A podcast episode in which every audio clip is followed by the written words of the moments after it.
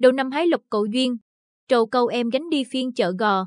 Hai câu ca dao ấy đã thấm đượm trong tiềm thức của nhiều người dân Tuy Phước nói riêng và quê hương xứ Nẫu, Bình Định nói chung. Vì vậy, chẳng ai bảo ai, hẹn ai, nhưng cứ vào sáng mùng một Tết Nguyên đáng hàng năm, mọi người từ khắp nơi lại cùng nhau trải hội chợ gò Trường Úc, khu phố Phong Thạnh, thị trấn Tuy Phước, huyện Tuy Phước, hái lộc đầu năm, cầu cho quốc thái dân an. Mọi người mọi nhà một năm mới an khang thịnh vượng. Đây là phiên chợ mang đậm nét văn hóa của miền đất võ.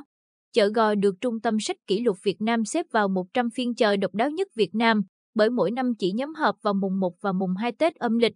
Năm nay, hội chợ Gò diễn ra trong tiết trời ấm áp. Thời tiết thuận lợi nên có khá đông người dân trong tỉnh, du khách nô nức về chợ.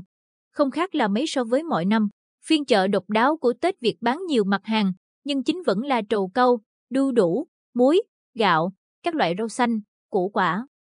Len lỏi trong những mặt hàng truyền thống này còn có mặt hàng hải sản tươi sống, cá, tôm, cua, thịt gia súc, heo, bò. Vì thế, menu ở phiên chợ thêm phong phú, song vẫn giữ nét mộc mạc truyền thống. Điểm thú vị ở phiên chợ gò là người bán, người mua luôn dành cho nhau cụ nười niềm nở. Tây Bắc mặt mừng, cùng giao dịch những mặt hàng, nhưng không mặc cả về giá. Những bao lì xì xinh xắn, dễ thương được nhiều khách hàng tặng cho các bà, các chị, em sau khi mua hàng cũng góp phần đem đến nhiều hình ảnh đẹp, ý nghĩa và thú vị trong những ngày đầu năm mới.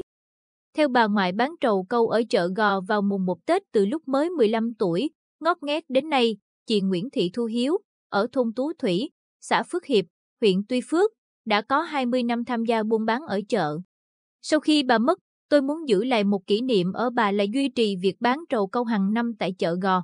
Mỗi lần góp mặt tại phiên chợ đặc biệt này tôi cảm thấy rất vui, thoải mái trong lòng và đôi lúc có chút bâng khuâng về những ký ức tình cảm của bà và cháu.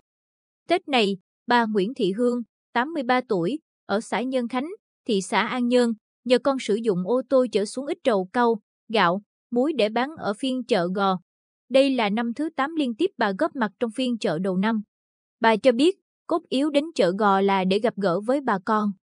Gửi lời chúc nhau sức khỏe, cầu mong năm mới mưa thuận gió hòa.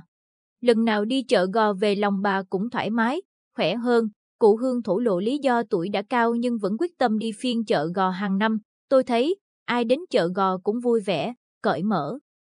Vì vậy, hai năm nay, tôi rủ thêm bà Nguyễn Thị Hương, 83 tuổi, ở gần nhà cùng đi bán. Tôi và mợ ấy ngồi gần nhau. Mọi người mua mặt hàng của ai tôi cũng vui, vì chúng tôi đi chợ chủ yếu để thư thái tâm hồn.